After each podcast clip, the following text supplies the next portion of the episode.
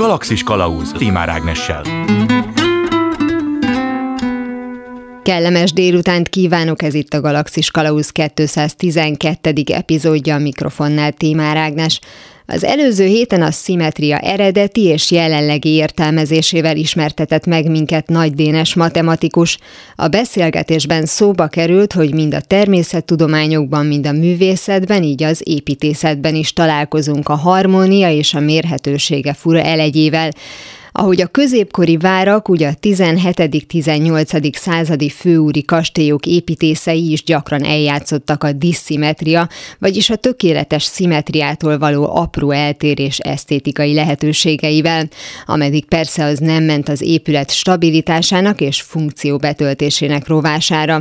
Ugyanígy arra is ügyeltek, hogy az épület környezete is idomuljon elképzelésükhöz.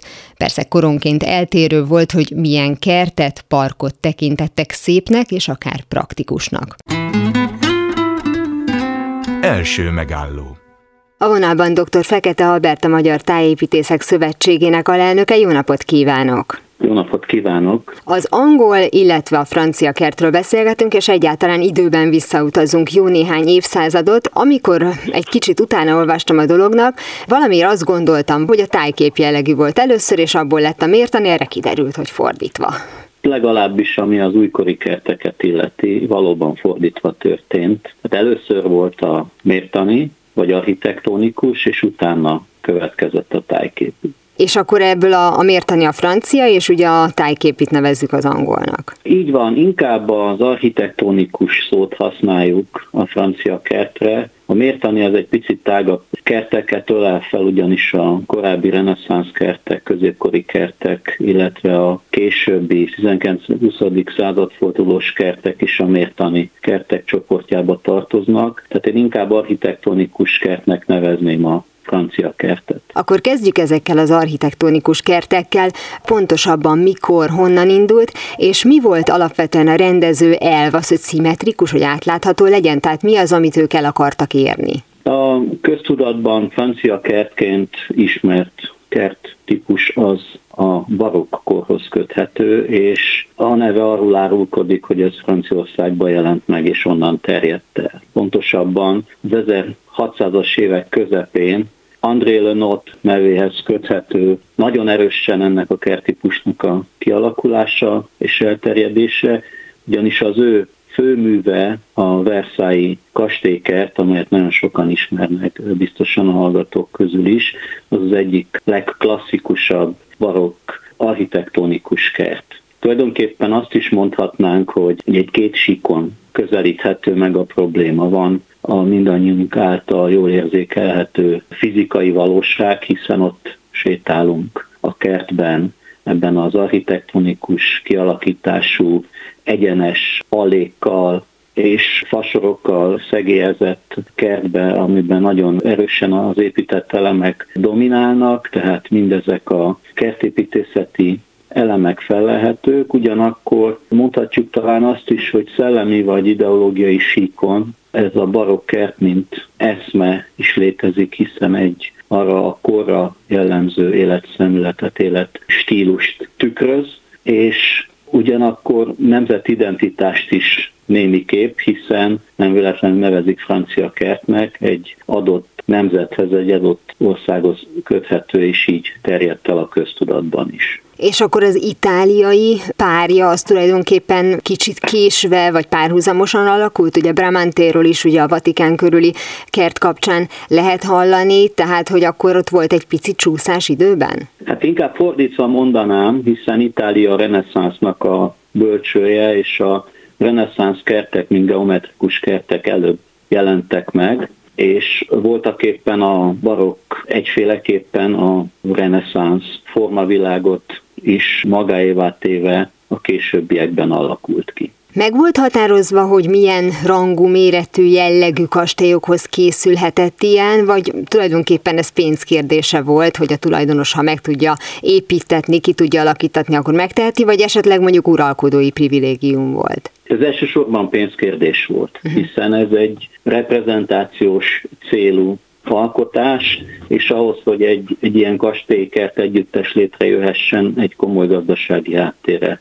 volt szükség, egy nagy birtokrendszerre, és az ott kitermelt, megtermelt javakkal, lehetett aztán előállítani ezt a néhány tíz vagy esetenként akár száz hektáros nagyon díszes kertet, amit a barokk kertek is jelentettek. Tehát a pénz az, az elsőrendű szempont volt, nem véletlen, hogy elsősorban az uralkodók és a tehetősebb főurak engedték meg maguknak, hogy ilyen jellegű kerteket alakítsanak ki. És gondolom ennek azért látványában is, meg ahogy ön is mondta, életstílusában is passzolnia kellett az adott épülethez, ami előtt elterült. Tehát ez inkább az építészethez, vagy inkább a kertészethez sorolható, mert ha jól tudom, akkor fontos volt az utaknak a kialakítása, tehát hogy sok esetben a növények pont, mondjuk a sövények arra szolgáltak, hogy ezeket az utakat kialakítsák. Az építészet és a kertépítészet összefügg, és pontosan a barokk kertek esetében nagyon szépen látható ez az összefüggés, hiszen a kerti kompozíció az magának a főépületnek, tehát a kastély épületnek az architektúrájára lett kialakítva, a főtengely ugyebár a kastély főtengelyére szerveződik, és a mellérendelt kerti egységek azok az épület homlokzat osztását követik valamiféle hierarchia alapján, ennek vannak alárendelve, tehát nagyon jól mondta, hogy az utak, az allék, a sorok kialakításai ezt a építészeti formarendet követik, ami a kastélynál is megjelenik. Viszont a kertészethez is igen, igen erősen köthető, hiszen a fő építőeleme a kertnek a növény, és nyilvánvalóan kertészeti ismeretek nélkül nem lehetett volna létrehozni ezeket a nagyszabású alkotásokat. Tehát pontosan tudták, hogy milyen növénynek mire van szüksége. Ez azt is jelentette, hogy arra figyeltek, hogy mondjuk helyi növények, vagy olyan növények kapjanak helyet, amelyek majd jól fogják ott érezni magukat, vagy azzal is mondjuk mutatni akarták a gazdagságukat, hogy esetleg kuriózumokat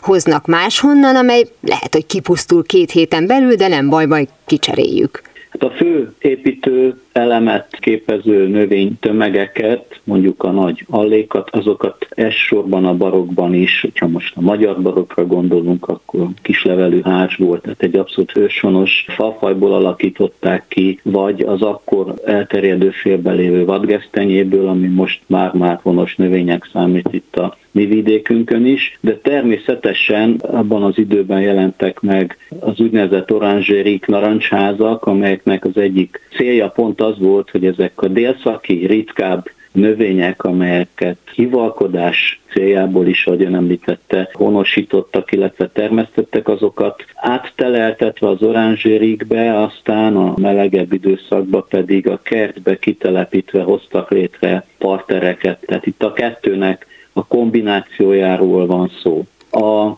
az úgynevezett exóta növények, tehát a más égtájakhoz származó növényeknek a behozatala, elterjedése, az későbbre, tehát a 18-19. század fordulójára, és főként a 19.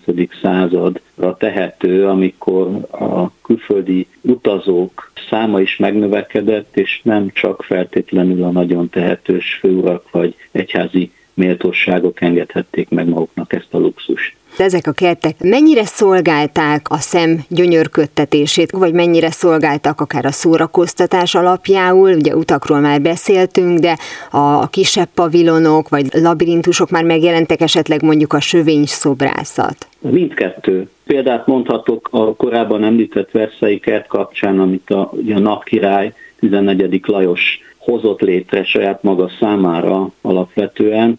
Azt tudni kell, hogy, hogy 14. Lajos ő, amikor Versailles-ban tartózkodott, akkor napi rendszerességgel egy másfél-két órás sétát tett a kertben. Ennek volt egy meghatározott útvonala, és ő maga leírta, hogy milyen látványok, milyen hatások érik őt a kertben, miközben végsétál az udvartartásával, vagy vendégeivel természetesen ezen az útvonalon, hogy hol van árnyék, hol süt a nap, honnan van jobb kilátás, hol izzad meg, mert hogy lépcsőn kell fölfele menni például, hol vannak olyan hanghatások, amit a szökőkutak vízjátékai okoznak. A boszkékban ugye a nyírott sövényekkel körbevett sűrűbb részeken a madár csicsergés az volt, ami különösképpen a kedvére való volt. Tehát gyakorlatilag a gyönyörködtetés a kertérzékelésének különböző módjai által ez volt cél, és hát természetesen az elképesztés a vendégeknek a lámulatba ejtése a különféle díszes megoldások segítségével. És a későbbiekben érdekes módon,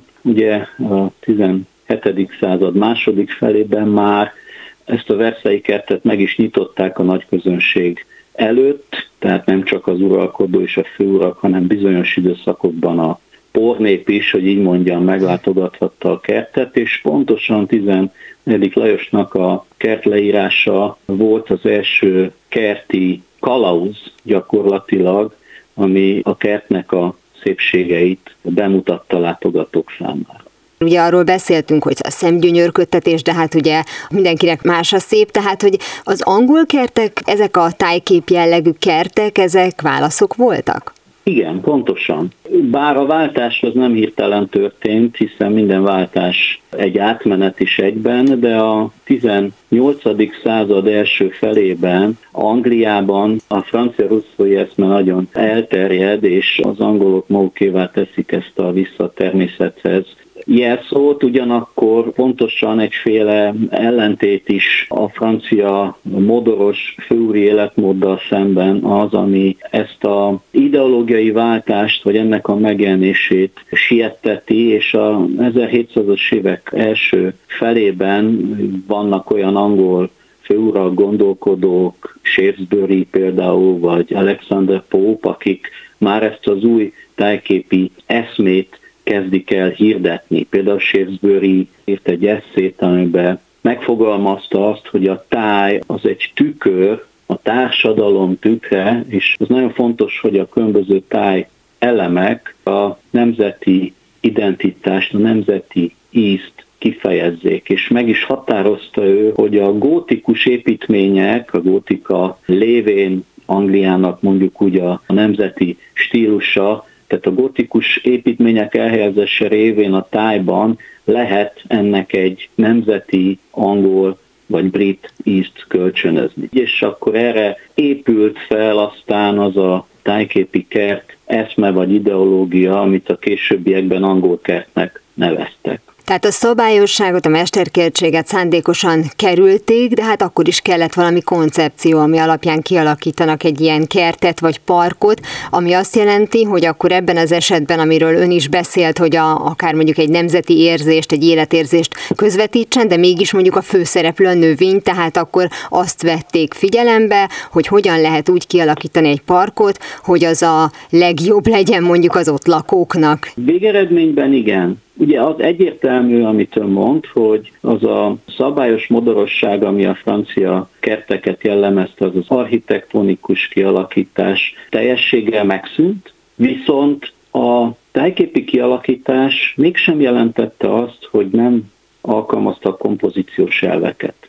Ezek jól meghatározott szerkesztési szabályok voltak, amelyek azonban a természet elvű kialakítást vették alapul. Tehát fontosak voltak például a látványtengelyek, ezek viszont már nem allék mentén nagyon szabályozott egyenesek formájában jelentek meg, hanem inkább kilátásként, vagy egy-egy hangsúlyos látvány elemre szerkesztve, például ezekre a gótikus építményekre, amiket a korábban is említettem.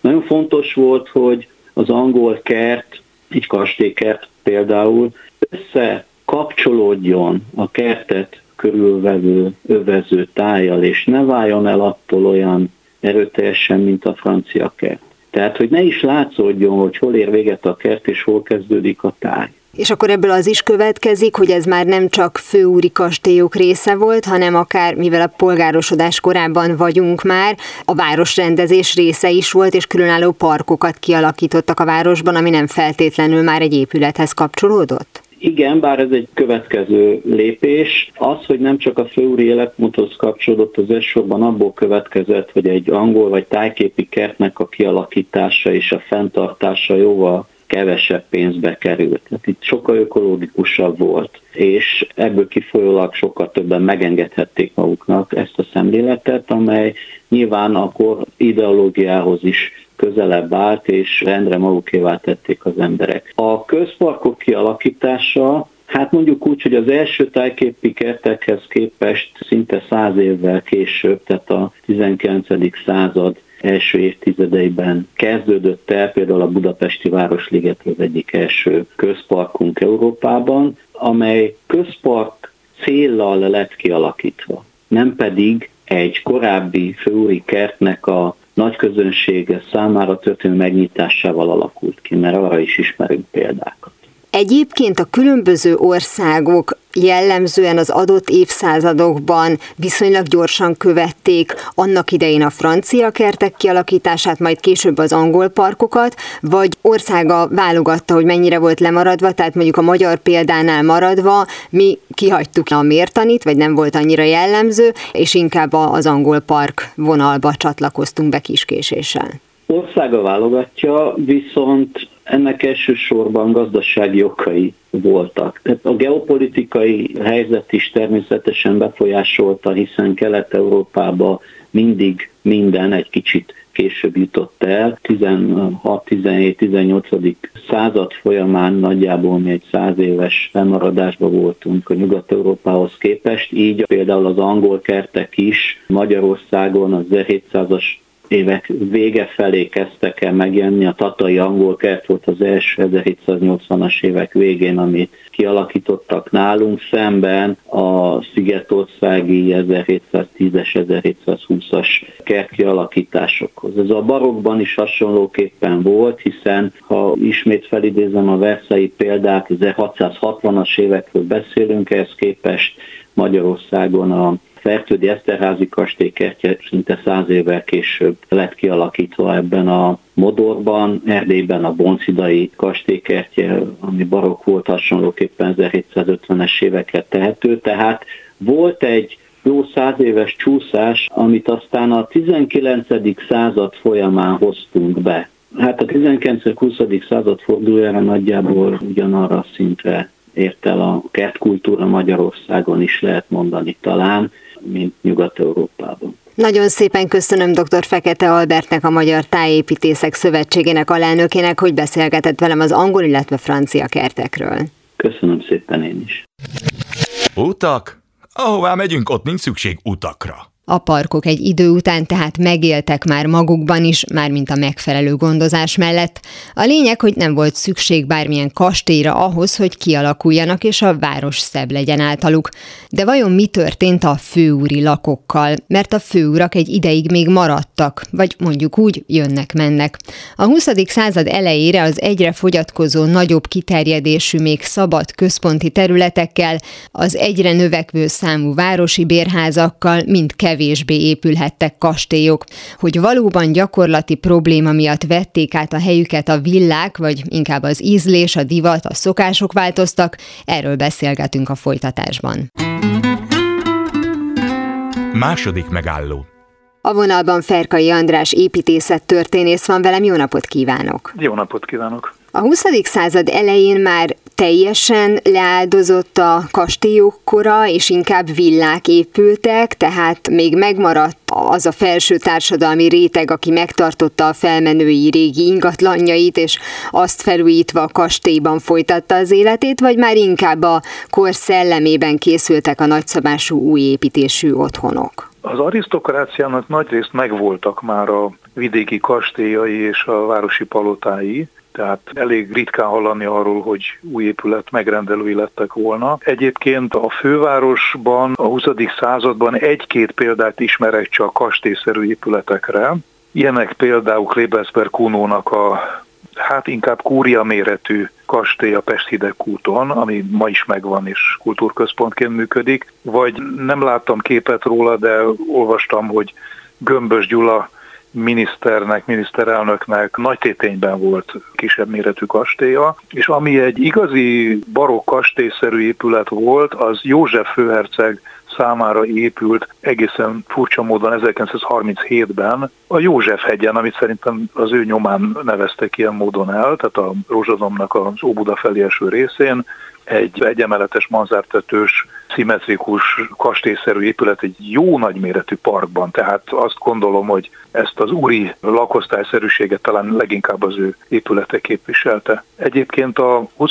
században a tehetősebb emberek, tehát most inkább a nagypolgárságra vagy az újonnan meggazdagodott emberekre gondolok, ők nem annyira kastélyokat, hanem inkább nagyméretű villákat építettek. Kastély, kúria, villa, mi az, ami megkülönbözteti őket? A modernség, a funkció, a méret? Hát ha most teljesen általánosságban ezeket a fogalmakat vizsgáljuk, akkor kastély alatt általában mindig főúri, arisztokrata, vidéki úri lakókat értünk, amikhez általában nagy park, kert tartozott, sőt sokszor gazdaság is. A kúria az általában inkább kisnemesi épület volt, tehát a, mérete is kisebb, és nagyon sokszor alig különbözött egy-egy jómódú parasztháztól. Tehát ehhez hasonló kúriák inkább az Alföldön ismertek, Pest környékén Dabas az, ahol még mai napig is nagyon sok ilyen kisnemesi kúria megvan. Ezek általában ilyen tornácos parasztházra, vagy, vagy középen ilyen timpanonos portikusszal díszített, kisebb klasszicizáló épületek voltak. A villa az,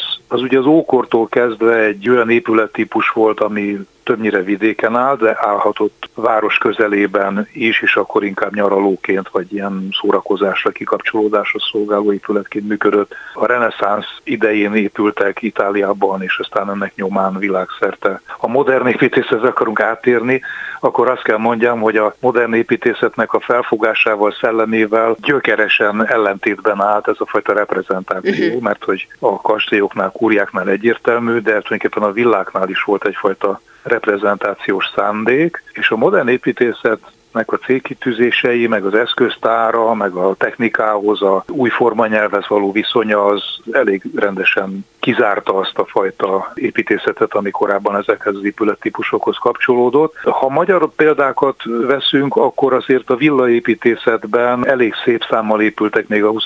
században is eleinte historizáló, később klasszicizáló vagy neobarok villák, és a modern villa is létezik, tehát olyan modern lakóház, amiben azért valami fajta társasági élet vagy reprezentáció mégiscsak bele szűrődött. Az akkor magában foglalta azt is, hogy ő már többet tud, tehát mondjuk a kor okos otthona, tehát ez már inkább a kényelemre, a luxusra helyezi a hangsúlyt, vagy sokkal inkább utalt arra, hogy ha ránézek, akkor más benyomást kelt, mint mondjuk egy 200 évvel korábbi kastély. Itt elég erősen külön válik a historizáló villa és a modern villa, mert a modern villák azok kívülről nézve, hogy hát már amennyire látszik mondjuk az utcáról valami belőlük, az nem sokban különbözik egy modern családi háztól, csak a mérete. A komfort az már az egyszerűbb családi házaknál is természetes volt, tehát nyilvánvaló, hogy a 20. században fürdőszoba nélkül polgári családi ház vagy városi családi ház az nem épülhetett, a világban néha több is volt, meg gardrób, meg mindenféle egyéb kényelem csatlakozott hozzá, és hát nagyon gyakran már központi fűtéssel rendelkeztek, és hát tényleg a legmodernebb felszerelésekkel, bár azt kell mondjam, hogy a századfordulón is már voltak olyan épületek, ahol a porszívó berendezés, mint a Zenakadémián és más középületekben, az beépített volt. Ezt aztán a 20-as, 30-as évektől kezdve azért nem folytatták, még nagyobb épületeknél sem, akkor a vákum cleaner Amerikából begyűrözött, és ez nem beépített eszköz volt. Igen, nehéz dolga lett volna a porszívó ügynököknek. nagyon, nagyon hosszú gégecsőre lett volna szükség. Hamarosan folytatódik a Galaxis Kalauz, benne az interjú Ferkai András építészet történésszel. Galaxis Kalauz Ez itt továbbra is a Galaxis Kalauzén Tímár Ágnes vagyok. Folytatom a beszélgetést Ferkai András építészet történésszel arról, miként alakult át a fővárosi építészet a 20. század első felében, és mi történt a modern villákkal a második világháború után párhuzamosan épültek ezek az egyébként teljesen különböző villák, tehát voltak ezek a bizonyos historizálók, és volt az, ami mondjuk az új iskolát képviselte, tehát itt semmiképpen nem volt átjárás a kettő között. Nem nagyon volt átjárás. Egyébként azt szeretném még megjegyezni, hogy a századfordulón, tehát az első világháború előtti másfél évtizedben azért a gazdag polgáremberek, vagy tehetősebb családok, azok nagyon gyakran már akkor elképesztően modern villákat építettek maguknak, csak hogy egy-két példát mondjak, a Munkácsi utcában ma is megvan Pesten a Schiffer Miksa féle villa, amit ma, ha jól tudom, akkor a Vám és pénzügyőrség használ múzeumépületként.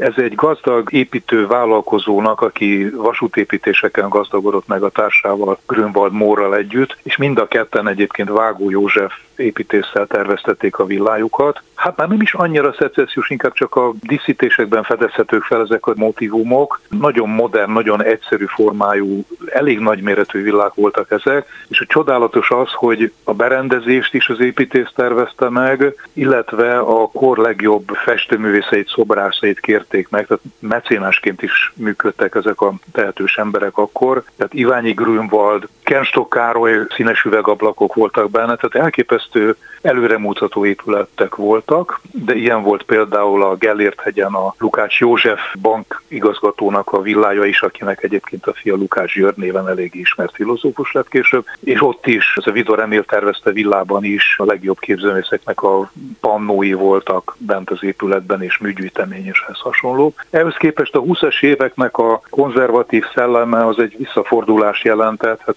tudjuk jól, hogy szegfű nyomán neobarok társadalomról beszélünk a 20-as évek első felében, második felében, és hát ezt a fogalmat a szegfű a korépítészet te alapján nevezte ilyen módon el azt a korszakot, utólag visszatekintve, és hát nem véletlenül, mert a 20-es években a legtöbb tehetős ember az a neobarok stílushoz tért vissza. Egy-két klasszicizáló épület is előfordul, de az igazi divat az a neobarok volt, és hát ebben valószínűleg egy kicsit Klebersberg kurónak is volt része, aki mint kultúrpolitikus a Mária Terézia kort és a reformkort ajánlotta az építészeknek, hogy mint haladó korszakokat kövessék. Ez Klebersberg idejében elsősorban a vidéki városokra vonatkozott, tehát Szombathely, Eger, Vác, Balasagyarmat, vagy Debrecenben a klasszicista építészet, tehát hogy az ott uralkodó, vagy ott, hogy is mondjam, domináns építészeti stílushoz várták el, hogy a kortárs épületek alkalmazkodjanak, és ilyen módon ez tulajdonképpen egy előfutára annak a környezetbe való illeszkedésnek, amivel hát 80-as évek óta több ízben is találkozunk, és manapság is, de hát nem volt kötelező, tehát végül is a 20-as évek vége felé Klebersberg is járta Európát, és látta, hogy a modern építészet mindenütt teret hódít, és egyszerűen nem lehetett ellenállni annak a változó divatnak, 20-as, 30-as évek fordulóján, ami begyűrözött Magyarországra, és attól kezdve szinte csak modern villák épültek, bár előfordul a 30-as évek végéig még egy-két neobarok épület is. Hogyha gondolja, akkor egy-két konkrét példát is tudok említeni. Igen, ennek örülnék, köszönöm. Két épületet választottam ki, ez egyik a Gellért hegyen a Bérc utca 13-15, amelyik észak felé néz, egészen magasan van, és gyönyörű kilátása van a Tabántól a Budai váron át a Dunára, és ezt a telket 1938-ban építették be, egy dr. Perényi István nevű igazgató, aki a Magyar Általános Hitelbanknak volt az igazgatója. A feleségét Vida Gabriellának hívják, vagyis hogy az ő apusa a Vida Jenő volt, aki a Magyar Általános Kőszénbánya részvénytárságnak a vezérigazgatója volt, felsőházi tag, szóval a legmagasabb, a legtehetősebb és legbefolyásosabb polgári rétegekhez tartozott, és ez a villa tulajdonképpen két családnak épült, Vida Jenő és felesége a földszinten, és Perényi István, és ugye a Vida lány pedig fönt az emeleten. A földszinten 6 szoba hallós, az emeleten 7 szoba hallós lakás volt. A kilátás felé megnyílik a hall egy sor üvegablakkal, ami egy nagy teraszra nyílik. Mánai Béla volt a tervezője, aki egy ilyen franciás, visszafogott barokk stílusban tervezte meg ezt a hatalmas épületet. És a másik példa? A másik példa az a Rózsadombon áll a Szemlőhegyi úton, a 23 per A szám, és ez egy másik karrier ugyanebből az időből. Quirin Leo doktor volt a megrendelő ebben az esetben, okleveles bányamérnök, Németországban született, és 15 éves korában települt az apjával át Magyarországra. Na most ez a mérnök ember, ez a doktorált mérnök ember 1900-tól a Rima Murány Salgótereni részvénytársaság szolgálatába szegődött, és 1908-ban ő építette föl Ózdon a nagyolvasztót, és ott aztán igazgató is lett. 25-ben fölkerült Pestre a cég központjába, 38-tól lett műszaki vezérigazgató. Az ő villája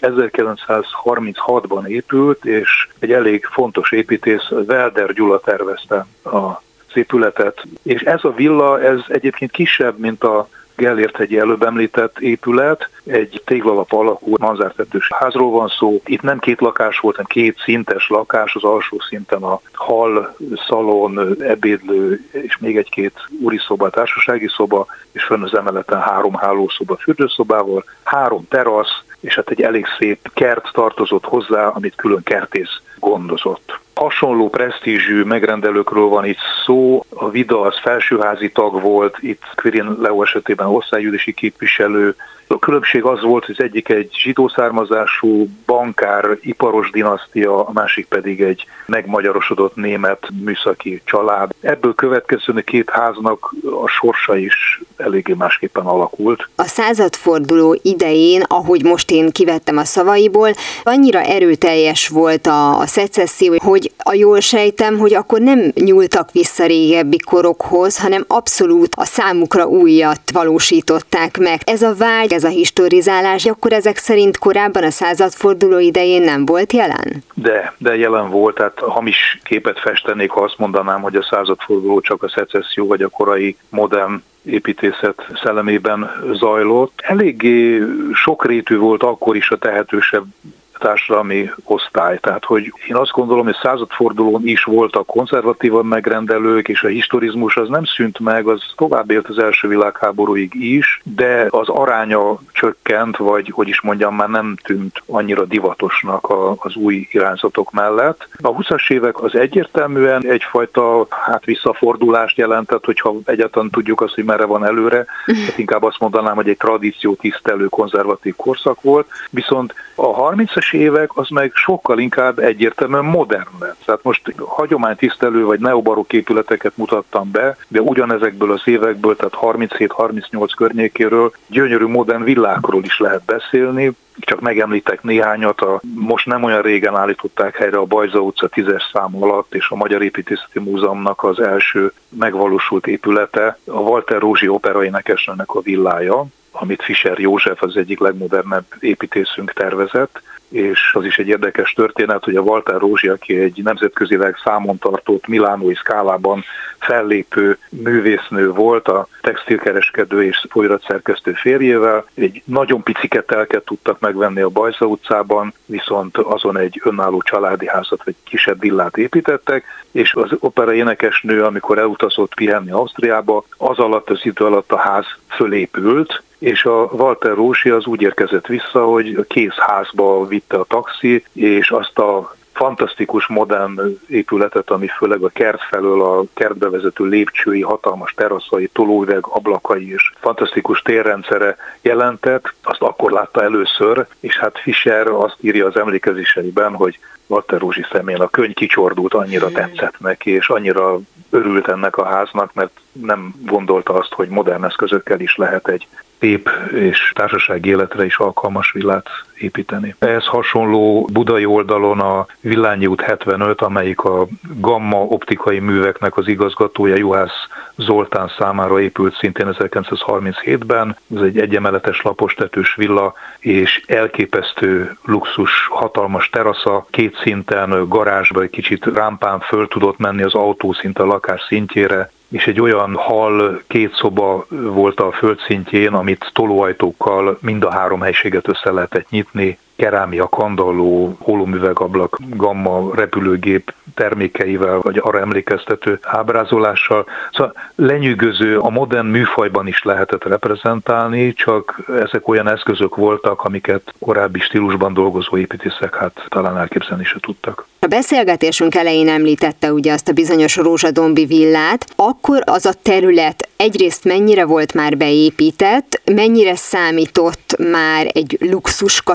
kategóriának, vagy pont, hogy akkor kezdték el benépesíteni a felsőbb körökhöz tartozó emberek is azáltal vált luxusá, illetve Pestnek megvoltak ezek a részei, mert ugye az említett Walter Rózsi villa a Bajza utcában, hogy telket tudott venni és arra házat épített, hát ez a mostani fül számára szinte egészen érthetetlen. Igen, ha, ha most a Pesti oldalon vagyunk, akkor ugye a Walter Ruzsi telke az már csak a pereme annak a villanegyednek, ami az András út két oldalán épült föl a mhm. Bajza utcától kifelé a mai Dózsa György útig, és hát azok még historizáló épületek voltak eleinte, aztán néha egy-egy szecessziós is belejött, vagy a Városligeti Fasor, ott már elég sok szecessziós villával találkozunk. A budai oldal az később épült ki, bár mondjuk a Margit híd felől nézve a Rózsadombon már a századfordulón is volt egy-két elég nagy méretű historizáló villaépület, amik eleinte nyaralónak szolgáltak, aztán később állandó lakásul, ugyanígy mondjuk a Svábhegyen is nagyon sok korábbi villaépület állt. Sűrűbben azért mégiscsak a két háború között épültek be, tehát a Rózsadomnak a hátsó részei, a Pasarét, a Naphegy, a Gellért hegynek a déli lejtője, Istenhegyi út, Németvölgyi út környéke, tehát ezek a részek azok, ahol a két világháború közötti historizáló és modern, és aztán később egyre inkább modern villák épültek. A Pesti oldalon a Városligettől kifelé a zuglói területek, tehát a Hermina út és környéke az, ahol ez az átmenet a historizmusból a szecesszión át a modernig jól követhető. Úgy fogalmazott még korábban, hogy ha látunk egy ilyen épületet, már ha belátunk oda, tehát biztos, hogy volt egy ilyen szándékuk, hogy azért sem baj, hogyha például a Rózsadombon építkezek, mert előtte azért van egy nagy telek, hogy még kicsit őrzi magában azt a régi fajta életmódot, hogy talán mondjuk nincs egy olyan koncepciózus kert kialakítás, mint mondjuk évszázadokkal korábban, de legalábbis el vagyok zárva, nem merült föl az, hogy már akkor elkezdjék tágítani olyan értelemben a fővárost, hogy kiköltözni az agglomerációba, vagy azokra a részekre, ami ma annak számít, de akkor még nem az volt. Hát ugye Ómátyás földről nagyon sokat lehet hallani, ahol szintén gyönyörű villák vannak, de ez csak egy példa. Tehát, hogy azért úgy próbálták ezt elhelyezni, meg nyilván kisebb volt a, a belakottsága,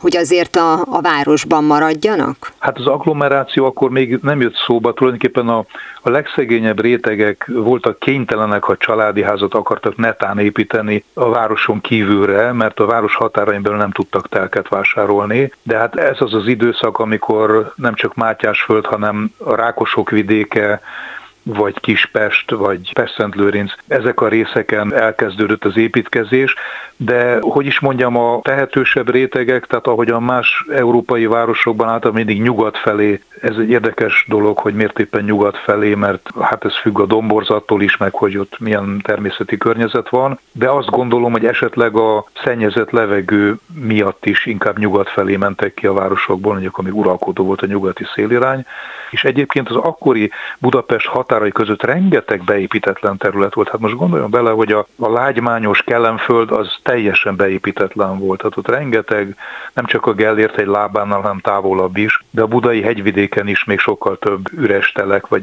még nem is volt fölparcellázva esetleg olyan területek, ahol aztán elég erősen megindult az építkezés. Hát az egyik legkorábbi összekötetés Pesttel az ugye a Hősvölgybe vezető villamos, illetve Zugligetbe vezető villamos, és a 1930 óta üzemelő ötös busz, aminek a Pasariti téren volt eredetileg is a végállomása, és ilyen módon, ahogy a közlekedés javult, már élhetőbbé váltak ezek a területek. Ha már ugye más országok is szóba kerültek, Magyarország milyen helyet foglalt el az ingatlan iparban, piacon? A 20-as, 30-as években sorra épültek föl a villák, közben párhuzamosan mondjuk a Pesti oldalon a kerület kialakítások, a bérházak, vagy azért volt némi lemaradása körülöttünk lévő országokhoz képest? Hát én azt gondolom, hogy ez a Budára való áttelepülés az legalább olyan tempóban ment, mint a nyugati városokban, és két háború között azért volt tőkerő is erre, tehát nagyon sok ember akkor is úgy gondolkodott, hogy az ingatlan az értékálló, építővállalkozók, néha tervező építészek is eladásra építettek családi házakat, villákat, tehát ez egy üzleti vállalkozásként is működött, de hát azért a legtöbben, akik tudtak hitelt szerezni, vagy volt valami megtakarításuk, azok próbálkoztak azért saját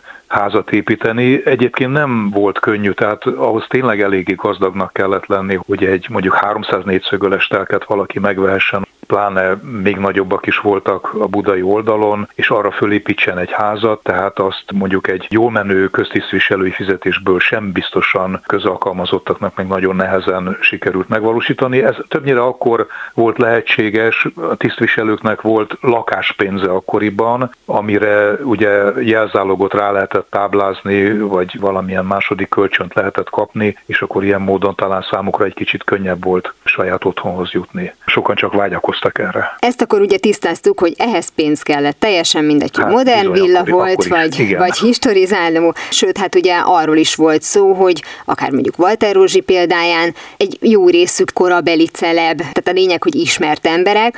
A második világháború mondhatni elnéptelenítette ezeket a villákat? Mert volt, hogy ugye színészeket deportáltak a származásuk miatt, vagy el tudtak menekülni, vagy mondjuk később, akik a korábbi hatalommal együttműködtek, akkor azért veszítették el többek között az ingatlanjukat, mert hát nyilván jött a számonkérés. Tehát, hogy egyszer csak 45 után üresek voltak ezek a villák? Nagyon sokféle történet zajlott le akkoriban. Most a már említett villák kapcsán el tudnám mesélni, hogy ők hogy jártak. Vida Jenő és Perényi István hát egészen a németek bevonulásáig 44-ig lakták azt a házat, és akkor a Budapestre küldött SS tiszt gyakorlatilag ebbe a Gellért-hegyi villába költözködött be, és hogy helyet csináljon, vidáikat deportálták is tartsára. Vida Jenőt és feleségét, illetve a vejét, Vida lánya és a két gyereke az bujkált valahol, tehát őket nem vitték el és hát sajnos az a helyzet, hogy Ida Jenő Auschwitzból nem is tért vissza, Perényi és a felesége két gyerekkel életben maradtak, és a korábban Argentinába kivándorolt Vida fiúhoz csatlakozva elhagyták az országot, tehát üresen maradt ott ez a nagy villa, amit egyébként az Obersturmwehrführer gondosan kirabolt, tehát amikor közeledtek az oroszok, akkor a háznak az egész berendezését és azt a műgyűjteményt, ami legalább 60 festményből állt, kivéve azt a négy munkácsi festményt, amit a Szépművészeti Múzeum kiállítása miatt a múzeumban őriztek akkor még, szépen hajóra rakták és elvitték, és állítólag Münchenben valamilyen raktárba helyezték el, és azóta se tudni, hogy hova kerültek. Na most ennek az üresen maradt háznak aztán az lett a sorsa, hogy 1949-ben népi kollégiumot nyitottak benne a pedagógiai főiskola hallgatóinak. 49-ben volt egyébként Budapesten egy főiskolás sportvilágbajnokság, és annak a vendégeit is ott szállásolták el, és ez a kollégium aztán később egy gyerekotthonnal kibővülve egészen a rendszerváltozásig üzemelt, és a rendszerváltozáskor a külügyminisztérium vette át, egy darabig még valamilyen otthonként szolgált. 1999-ben a határon túli magyarok hivatala költözött be oda, később a Magyar Külügyi Intézet, és egészen a mai napig a külügyi és külgazdasági intézet kezelésében van. Azt hiszem talán éppen egy évvel ezelőtt vagy két évvel ezelőtt tervezték meg a felújítását egy konferencia és kutatóközponttá, ami, amit nem tudom, hogy ugyanez az intézet fog-e használni. A Quirin Leo ház az egy másik történet, az kisebb épület volt, és 1950-ben államosították, úgyhogy Quirin Leo már meghalt akkor 1943-ban, tehát a családja lakott benne, és az államosításkor fölosztották ha jól tudom, négy lakásra, és a Quirin család tovább élő tagjai bérlőként benn maradhattak, és a rendszerváltozáskor tudtak két lakást megvásárolni a hajdani otthonukból a földszinten, azt egyesítették, és ott maradt meg egyébként a házból a legtöbb belső érték is Velder Gyula által tervezett lambéria, festett kazettás mennyezet, kandalló, egy-két beépített bútor is, meg a díszek, az emeleti lakásokat, azokat mások vásárolták meg, és most láttam egy, egy hirdetést nem olyan régen, hogy azt a hát eléggé átalakított és újra egyesített felső szintet azt nem árusítják, hanem bérbevételre kínálják.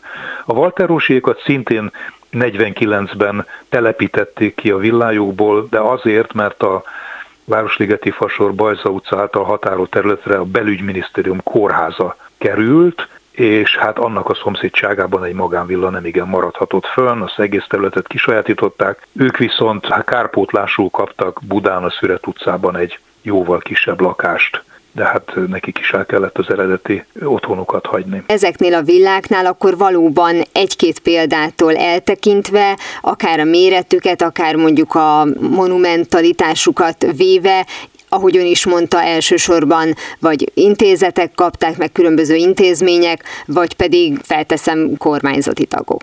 A kisebb épületeknél, tehát a nem nagyon reprezentatív világnál ott szerintem általános volt az államosítás és a, a felosztás, tehát hogy az egykori többszintes lakásokat, azokat vagy szintenként különbontották, vagy leválasztották. Nagyobb villák esetében pedig megpróbáltak valami funkciót találni, nem csak kollégium vagy gyerekotthon, hanem egészségügyi intézmények is szóba jöhettek, tehát például a Kutvölgyi Kórház mellett, vagy másút János Kórház közelében sokszor hozzájuk tartozó részlegeket telepítettek egy-egy ilyen villába. Az egyik legszomorúbb ilyen történet az a Fischer Józsefnek a Rózsadom leges legtetején álló Járic villája. A Járic az egy autókereskedő volt, és egy fantasztikusan szép és nagy villát építettek. Na most azt a gyermekbénulásos fiatalok, ugye, akkor volt egy ilyen járvány hullám, amit hát egy jó darabig nem is tudtak gyógyítani, és akkor sokan kerültek vastüdőbe és lélegeztetőgépre. Tehát, hogy ez a részleg működött ebben a gyönyörű villában, tökéletesen át kellett építeni az épületet hozzá, és